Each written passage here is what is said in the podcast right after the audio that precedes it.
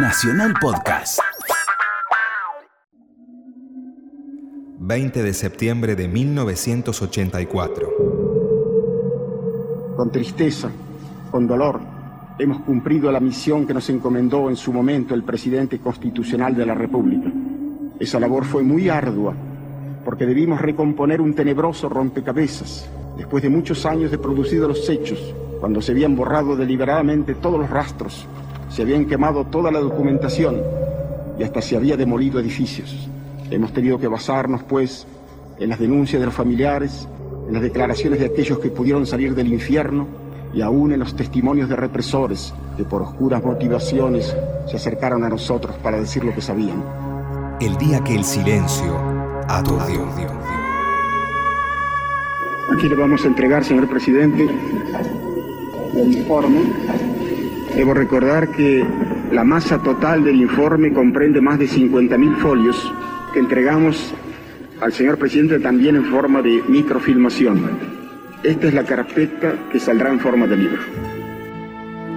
La Comisión Nacional sobre la Desaparición de Personas, creada por el presidente Raúl Alfonsín, cinco días después de asumir su mandato en mil novecientos ochenta y tres, terminaba después de seis meses con un trabajo abrumador. Ernesto Sábato fue quien presidió el organismo integrado por personalidades notables de distintos ámbitos. Imposible imaginar tanto horror vivido en la dictadura iniciada en mil novecientos setenta y seis. Necesitábamos sin duda de la tarea que ustedes han realizado. Sabemos que ha significado para ustedes un esfuerzo físico tremendo. Han tenido que superar el agobio del dolor con el que se han encontrado a través de todos estos días de tan intenso trabajo. La CONADEP no tenía la misión de juzgar a nadie. Se encargó de documentar la cronología de lo vivido por miles de argentinos que sobrevivieron al espanto. La tarea de la comisión fue titánica. Magdalena Ruiz Guiñazú, integrante del organismo, recuerda aquellos días. Siempre me acuerdo que con Sábato decíamos, bueno, alguien vamos a encontrar. Incluso me tocó ir al Borda porque, eh, bueno, pensábamos, y creo que no está equivocada la idea, de que mucha gente había perdido la razón y que podían estar internados como dementes. No encontramos a nadie. Desde el momento del secuestro, la víctima perdía todos los derechos, privada de toda comunicación con el mundo exterior, confinada a lugares desconocidos, sometido a suplicios infernales, ignorante de su destino mediato e inmediato, susceptible de ser arrojado al río o al mar, o reducido a cenizas. Seres que, sin embargo, no eran cosas, sino que conservaban atributos de la criatura humana, la sensibilidad para el tormento, la memoria de su madre o de su hijo o de su mujer, la infinita vergüenza por la violación en público. Hubo miembros de la comisión que no soportaron escuchar lo que relataban los familiares de los desaparecidos o los sobrevivientes, testimonios desoladores, que abrían un camino directo, directo al infierno.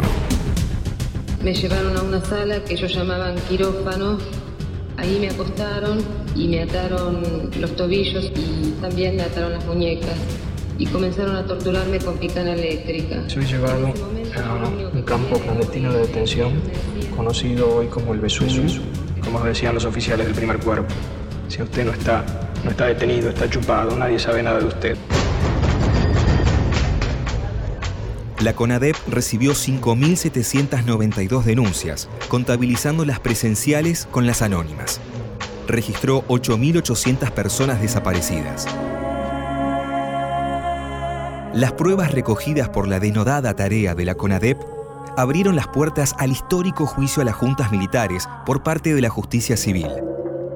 Basta solo este testimonio, escuchado en el recinto judicial, para no perder la memoria. Nunca más. Me hicieron parar, me trajeron dos baldes y me hicieron baldear el piso y limpiar la camilla y recoger la placenta. Todo mientras me insultaban. Yo estaba totalmente desnuda. Señores jueces, quiero renunciar expresamente a toda pretensión de originalidad para cerrar esta requisitoria. Quiero utilizar una frase que no me pertenece, porque pertenece ya a todo el pueblo argentino. Señores jueces, Nunca más, nunca más, nunca. Silencio en la sala. veinte de septiembre de mil novecientos ochenta y cuatro.